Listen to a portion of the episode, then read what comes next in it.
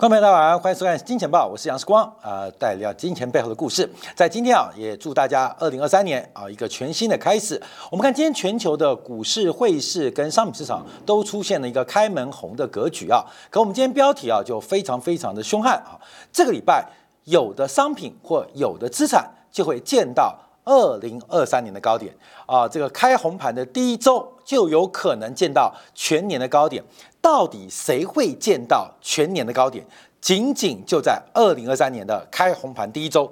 好，我们看今天这个市场有几个可以特别做观察的。第一个，人民币从上礼拜五封关的时候开始出现大幅度的一个升值啊，到今天人民币持续的走高，所以人民币在过去这2个交易日出现了大幅的拉升，尤其是包括了在岸价的反弹，还有包括中间价的一个调高，都看到人民币在过去2个交易日忽然出现了一个大幅的喷出，尤其是上礼拜五在封关之日我们看人民币升值了超过400个 BP 400个基点，这是个非常凶悍的年末升势。这很奇怪，这非常诡异因为过去以出口为主的央行通常在这个年末的时候会做价让出口商好过，可是在上礼拜五这个人民币的走势让很多的出口商不太好过，所以到底是好过不好过？第一个，人民币创了4个月新高。好，第二个，我们等下观察就是黄金。好，黄金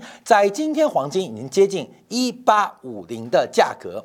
那黄金的大幅度的反弹回升，包括我们从日线还有从周线角度，我们要分析。那黄金大涨，当然主要这一次的走高是受到美元贬值的关系，美元的疲弱在金融属性、在购买力评价的关系当中，给黄金带来相当大的支撑。但我们看到黄金的走高，跟 CRB 全球商品原物料指数是背离的黄金的拉高竟然拉不动全球的商品市场，甚至我们看油价这个80块整数关卡站不上站上也站不稳，那这代表什么意思？所以黄金的转强，那我们就要直接观察，扣掉了工业消费属性，那是不是只剩下地缘政治的价格讯号？另外，美元的价格讯号又在什么地方？好，这是黄金。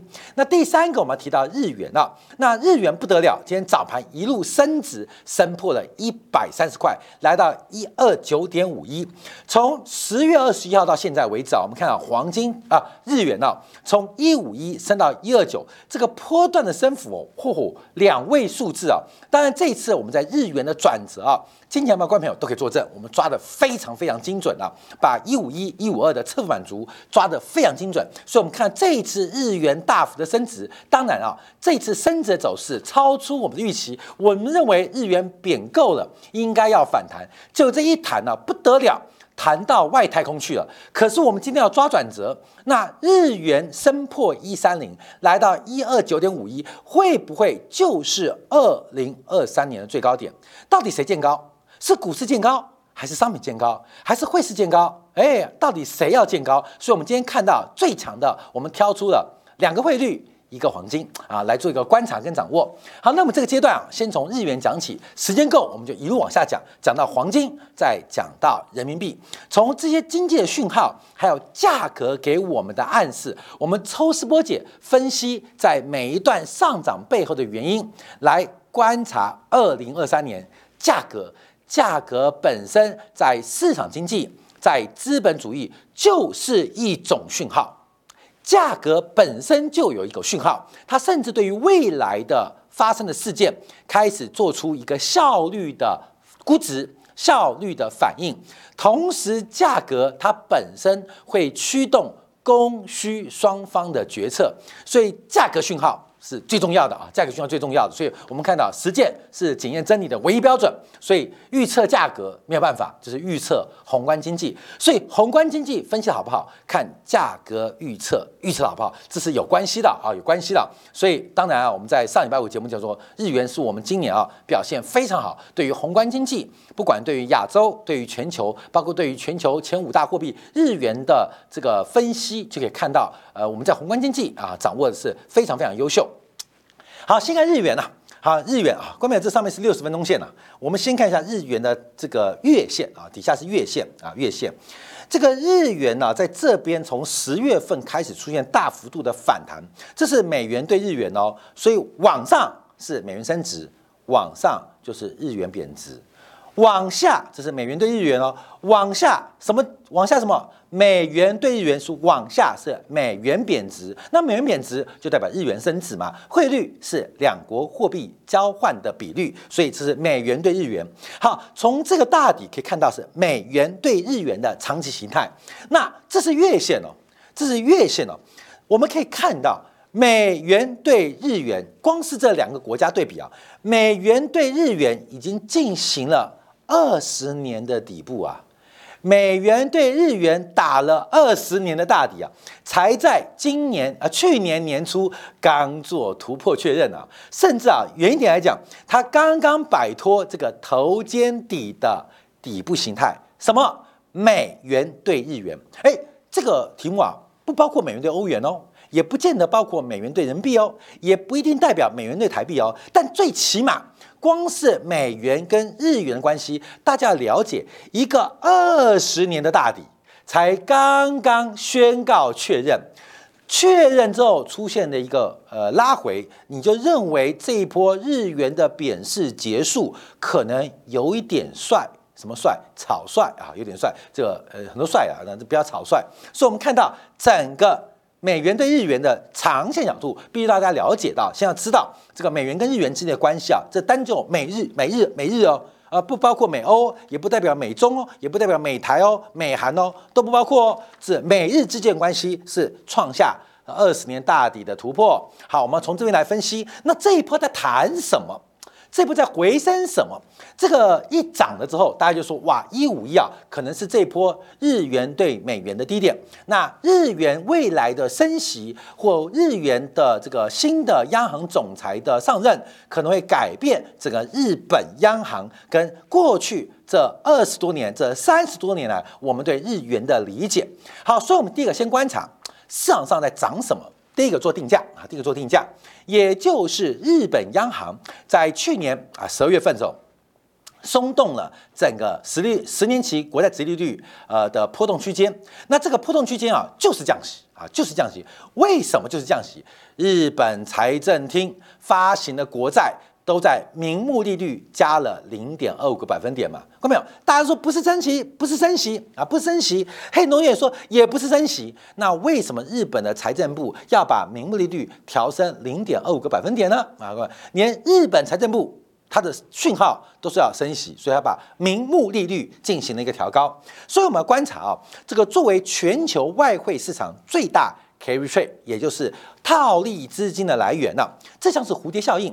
这个蝴蝶假如扇动了一下翅膀，假如在今年4月份，黑田东彦任期届满，那整个的货币政策跟货币理论进行一个调整。这可能对于全球的资本市场、全球的外汇市场会带来一个极大的震撼力啊，极大的震撼力。所以，我们看一下啊，观察现在市场上主要的解读啊，日元上涨，大家知道啊，日本可能要升息喽，而且日本不断的放宽波动率啊，放宽波动率从原来0啊上下0.1个百分点啊，0是标准，正0.1、负0.1啊，就是女儿出去。可以啊，但穿裙子可以，但最多7上5公分啊，7上5公分啊，这0.1嘛，上下你可以7上5公分或7下5公分，就是本来日本零利率由10年期国债啊，这个 YCC control 啊，就是YCC control 啊，就是零利率上下0.1个百分点。后来女儿管不住啊，青春期嘛，你知道吗？这个年纪大了，想把自己嫁掉啊，所以裙子越来越短。这个老妈，日本央妈啊，就跟这女儿沟通，好了，我愿意接受你的需求，这好了，放宽到0.25个百分点，也就是7上10公分或7下10公分啊。当然啊，这个裙子是越穿越短的，不会越穿越长嘛。所以这个市场啊，就是女儿说我一定要穿短裙去约会，我要把我自己给嫁掉啊。日本长期经济萎靡不振，我要把自己嫁掉，所以就7上变成10公分了啊，10公分了。那上个月啊，这个女儿就说我嫁不掉，裙子还太长，央妈进一步放宽，你可以七上40公分或七下40公分。那上怎么解读？看到没有？你穿个裙子可能是七下40公分啊，那没关系，长裙七上40公分，连屁股都遮不住啊。当你这个波动率放宽到上下0.5个百分点的时候，就等于全放宽了。所以市场现在对赌就是日本央行即将进行正式的这个升息或进一步的进入紧缩阶段啊，紧缩阶段。可是我们看到日本央行怎么做对赌啊？日本央行对赌，按照彭博社的观察啊。这个日本央行每天都有怪工具啊，包括了在封关之前的礼拜四啊，宣布连续3天进行额外的债券购买，用以反击市场上结束超宽松的运行啊，就是女儿要出去约会，大家说哎呦来了，日本小辣妹要来了啊，妈妈拿着自己的遮羞布遮住她女儿的屁股。啊，屁股！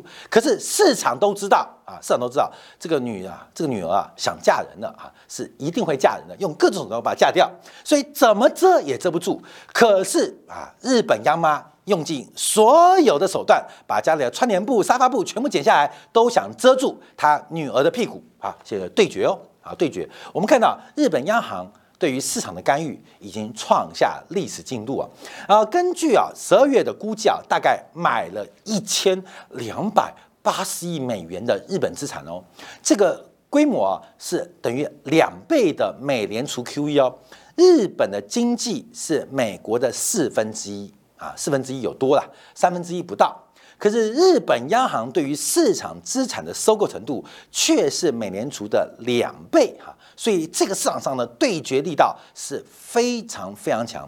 到底谁先输谁先赢？目前还在拉扯，因为重点啊不是遮住屁股而已啊，重点是市场的心，女儿待嫁的心早就已经飞到九霄云外了，春心荡漾啊，基本上这个市场上已经完全。接受了，看他的穿着就知道央妈怎么挡不住。但可是这是个对决状况啊，所以我们看到这就是我们之前提到的日本央行不断放宽日本国债这个女儿的裙子上下限啊，放大越来越大。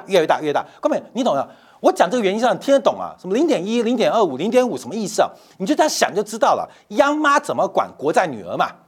央妈怎么管国债女儿？就是管她的穿着啦。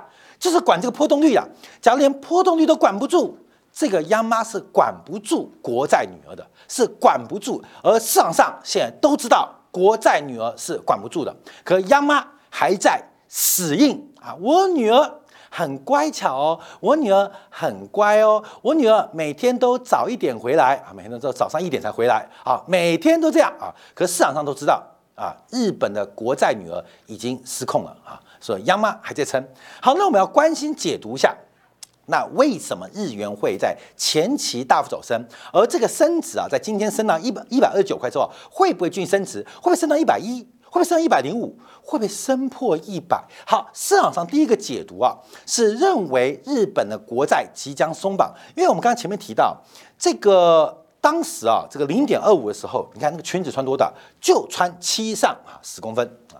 你只要敢放宽，市场上就敢撩日本国债的裙子。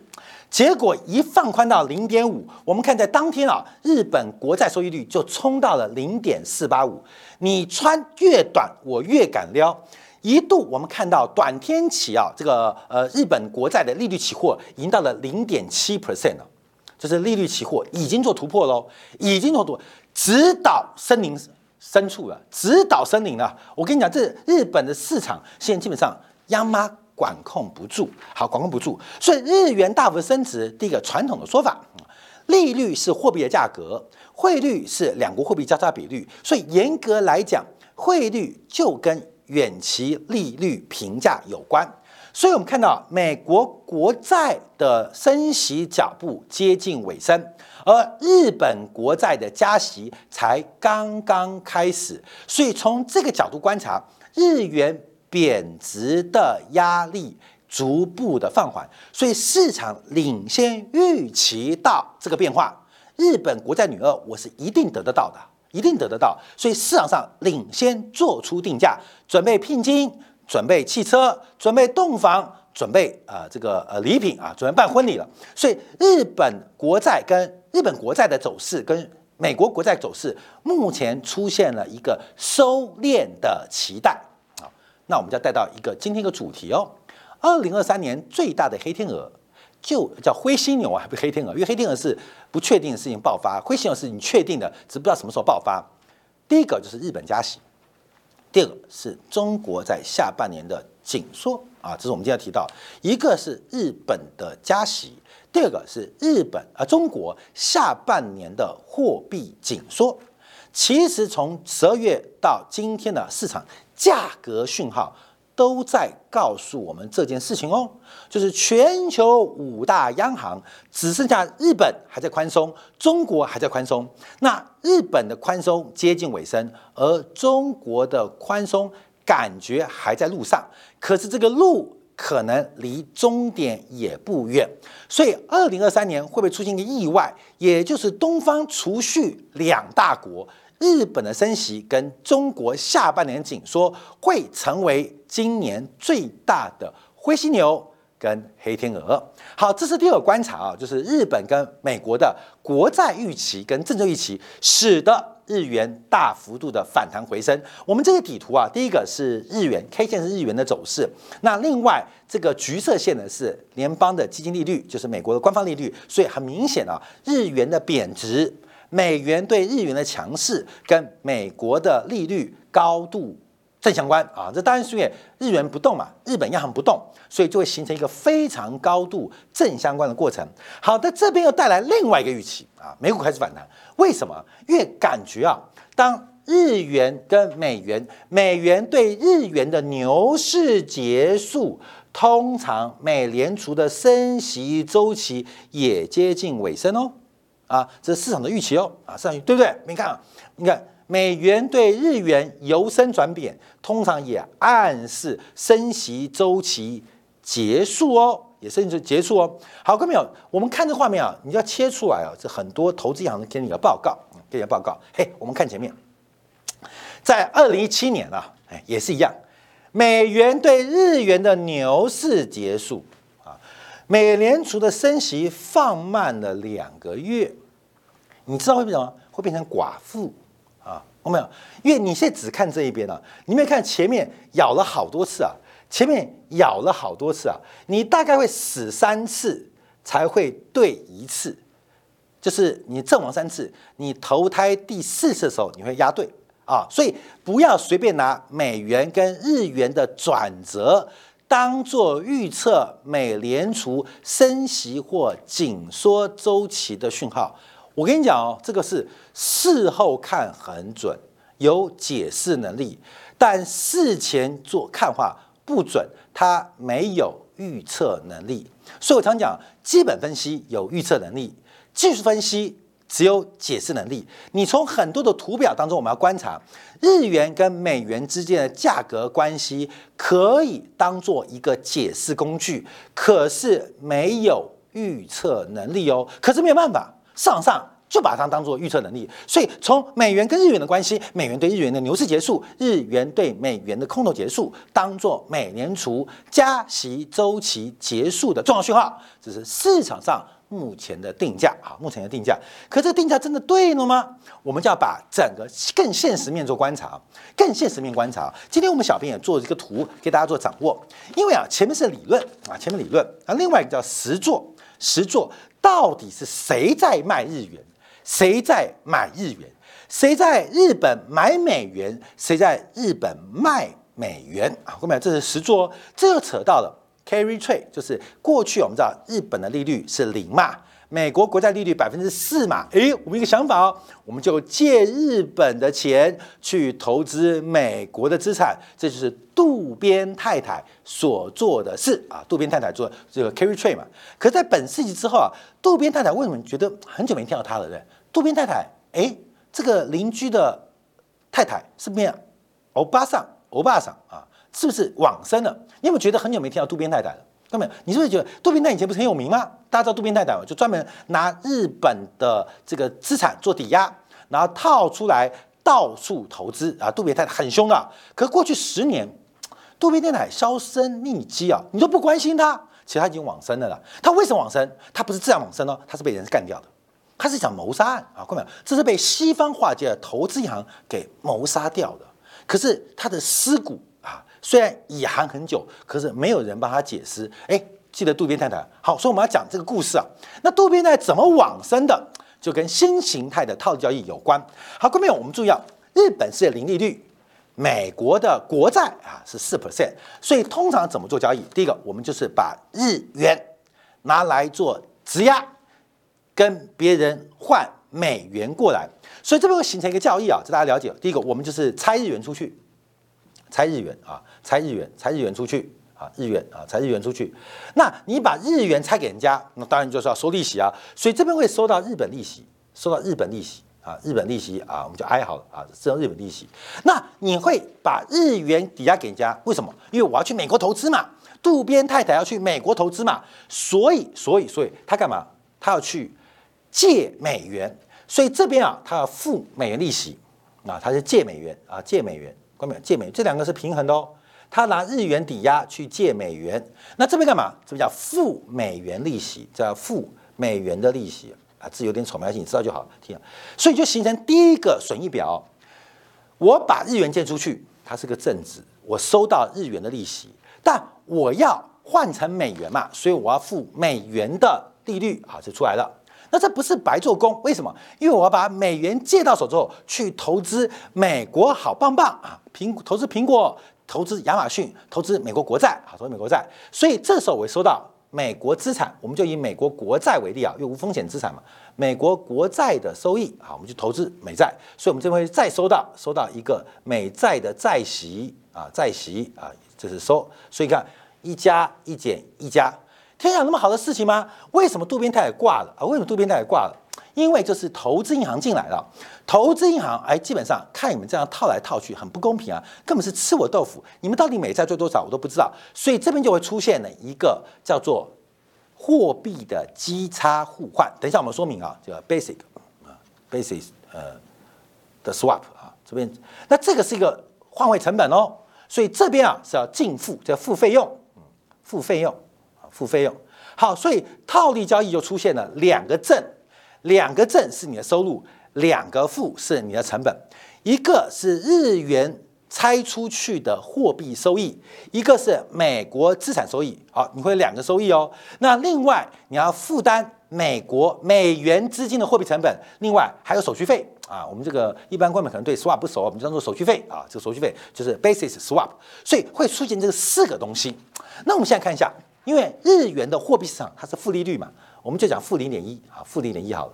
所以事实上，你日元借出去，不仅收不到利息，还倒贴人家啊，没有关系。那因为美债4.2嘛，对不对？所以-0.1有关系。可我们看哦，现在从货币市场拆借美元，以这个 SOFR 为例啊，或以 overnight RP 为例啊，带3.8，所以你要付一个3.8% 的货币市场利率资金啊，我们大概估计。所以第一个，日元这边赔0.1。美元的拆款成本赔3.8，那可是我买美国国债可以赚4.2啊，无风险套利哦，就4.2减去3.8减0.1，我还赚0.3，那关键哦，那手续费是多少？你看去年啊，台湾这个当冲客啊，这个全年啊，证交所统计赔了400多亿啊，这400多亿应该还没含手续费啊。其实我们在做交易当中，其实最大的成本是手续费，光凭你们感觉，不是你的资本利得利损哦。其实我们最大的成本是手续费，所以为什么开户要找一个低手续费的一个券商啊，或者投资平台，就是手续费很高。所以现在看起来，其实赚0.3%还不错，关键就在这个。货币基差互换啊，货币基差互换到底要多少钱啊？手续费多少钱？我们现在算给你听啊，关键这数字比较粗暴一点点，让你了解概念。货币基差啊，这个基差互换啊，它是一个利率评价理论来计算汇率的，因为长期来讲，利率跟汇率啊，它们之间的关系会自我调整。那这个调整过程，汇率长期走升或汇率朝向走贬，就跟你货币的利率或报酬率。的长期有关啊，长期有关，所以这个汇率啊是有个公式的啊，是有公式的。我们现在来假设啊，这基本上这公式直接算给大家，它是个负值。负值的话，第一个是日本的3个月期，你也有9个月期的资金成本，减去你要套美元也好，套台币也好，套人民币的。它的一个货币市场的这个利率成本啊，现在我们讲说是4.2啊，随便还是4.2，根本随夸张点。然后这是分子哦，然后除以1+4.2%， 好，根本这是公式，这就会等于这个货币基点的互换，基差互换了，就是 basis swap。这样一算来，我看但这个数字现在低点呢，大概3.8了，这3.8，我们用暴利点数算出来，根本你知道年利率多少吗？年报酬手续费啊17%，因为这是3个月期啊。这我是算3个月期的，所以17%。好，观众朋友注意哦，你这样套下来，你赚0.3%，0.3%，然后这3个月嘛，你乘以4就是1.2%。你这个操作1.2%，可是手续费啊，我们叫做货币的基差互换呢，就当做手续费，它17%。请问你做不做？你当然不做嘛。所以我们背景这张图啊，先画的有点乱了。它从今年的6月份以后出现一个巨大的转折，整个套利交易 carry trade 变成无利可图，到现在出现亏损。所以这张图啊，观众可以注意到，这就是美元接近高点的地方。美元见高，日元见到即将叫高点嘛，它有点落后，因为这边还是有利啊，这边还是利润。利润越来越小嘛，利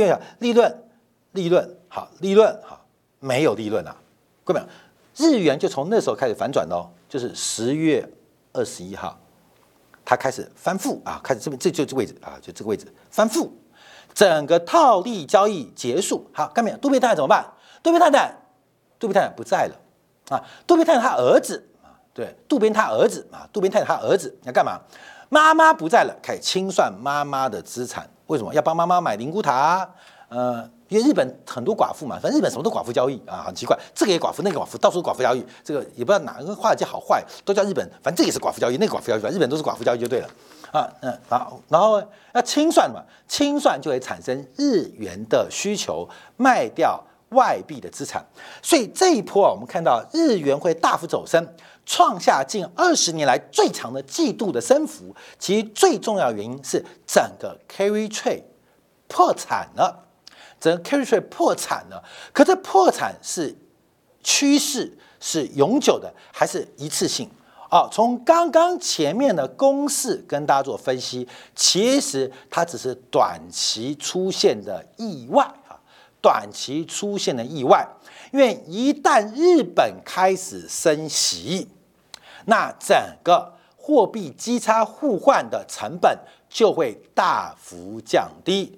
一旦日本开始升息，我们刚刚前面第一项日元的货币基金就有收益啊，所以我们刚刚前面不是一个正的，一个负的，反正你都忘记了嘛。假如日本升息，这正的会变大，这负的会变小。那么你计算哦。这是很简单事，这边是你的总收益，第一个就是日元的收益变高，中间2个我先不管啊。那另外是基差互换，按照公式它会下滑，成本会降低，收益变高，成本降低。那请问干嘛 ？carry trade 渡边太太又回来了啊，渡边太太她儿子、渡边媳妇、渡边他娘的孙子啊，基本上就回来了。所以整个日元的反弹，它只是在整个美日利差安排当中一场美丽的意外，甚至我要叫它叫做黎明前的曙光嘛，我叫做黑暗前的夕阳。后面它叫黑暗前的夕阳，你不要看到夕阳好高兴，它就是黑暗前的夕阳。那这个变化还要扯到一个原因啊，因为最近这两个值倒挂嘛，不是讲什么2年长短天期倒挂吗？10年跟3个月期倒挂吗？这个倒挂也是间接让 carry trade 翻车的原因，可这个翻车它都不可持续嘛，所以你从最近日元的大幅升值，从整个套利交易出现亏损，其实这只是一个黑暗前乌云前的我的阳光的这露脸而已，它不是一个趋势。我跟大家特别分享哦，所以你可以注意到，等到今年4月份之后，日本真的开始升息，而裙子都穿到40公分以上了，7上40公分哦，不是不是腿上哦，是7上40公分哦。我跟你讲，这个交易又开始，所以日元的这波反弹它就会结束。所以，我们今天第一个观察的，为什么说2023年本周叫见高点？日元见高的可能性极大哦，日元见到反弹的高点可能性极大。我们再回来看一下，从直立曲线目前的凸点做观察，因为这个转折仍然是非常扭曲。整个目前日本的国债直立曲线，要不是控制裙子长度啊，看到没有？这是脑嘛，对不对？这是身体嘛，这是脚嘛，懂没懂啊？重画一下，长天你是头嘛，那这是身体嘛，那这是脚嘛，看到没有？脚嘛，脚，再画两个脚，这是膝盖嘛，膝盖就是裙子上下的程度啊，上下不重要，央妈在管裙子长度没有用，因为她的脑已经跑出去了，思春，她的手已经动手了，已经去了，看到没有？你没有用，你现在管上衣穿多少比较重要，裙子长短不重要。整个直立曲线已经出现非常非常明显的熊市发展，整条曲线在往上移动。哎，观众不要怪我肤浅或讲话这种，这你听得懂吗？不要刚才讲的basis swap， 你就听得昏倒啊，这你就听得懂啊，说当手续费，它整个在往上推。好，往上推有什么影响？观众再回来观察，因为啊，这个日本的风险更大。观众，日本会不会有通胀？日本一定有通胀。你去看一下那个岸田文雄嘛，他做的未来5年的国防预算的支出计划嘛，这个预算好大，你知道吗？2023年不加息，2024年开始加息，每年说至少加1兆日元，至少。另外好像成立什么儿童福利部啊，儿童福利部一上台不是说什么，只要父母亲愿意把搬出东京都以外，因为东京都压力太大，到乡下的话补贴100万人民币啊，100万日元啊，100万日元，搞一堆这种有的事情嘛。那今天最新的数据，日本去年全年出生的新生儿可能跌破80万。你用这个出生率过去这3年5年的线性估计化，日本到本世纪的末期，它人口不到4000万，甚至不到3500万，可是它的债务好大，而且重点是它的养老金都是在早期留下来的确定给付制，所以日本的通胀会不会出现？随着支出的扩大。今年最大的灰犀牛就是日本通胀失控的可能性。日本通胀失控唯一能解决的是日本的政府的这个承诺性的债务，还有包括养老金的这个压力，这是好事。但坏事是什么？坏事是我们看啊，日本过去这40年来作为全球最大的外部资本的来源，不管对美国也是，不管对中国也是，包括对东南亚、东协，包括对非洲都是。日本除了是企业投资外，很多的证券投资或是汇率外汇融资，日本都是世界级的主要的来源。而这个来源即将在2023年结束，而这个结束过程当中，所以要特别留意哦，看到没有？这个日本的大龄少女。终于摆脱日本央妈的魔掌，到底奔向你而来是幸福还是痛苦？大家要特别来做一个期待跟观察。好，我们休息片刻，回来讲一下黄金跟人民币。2023年谁会在本周见高点？我们休息片刻，在精彩部分为大家做进一步的解读。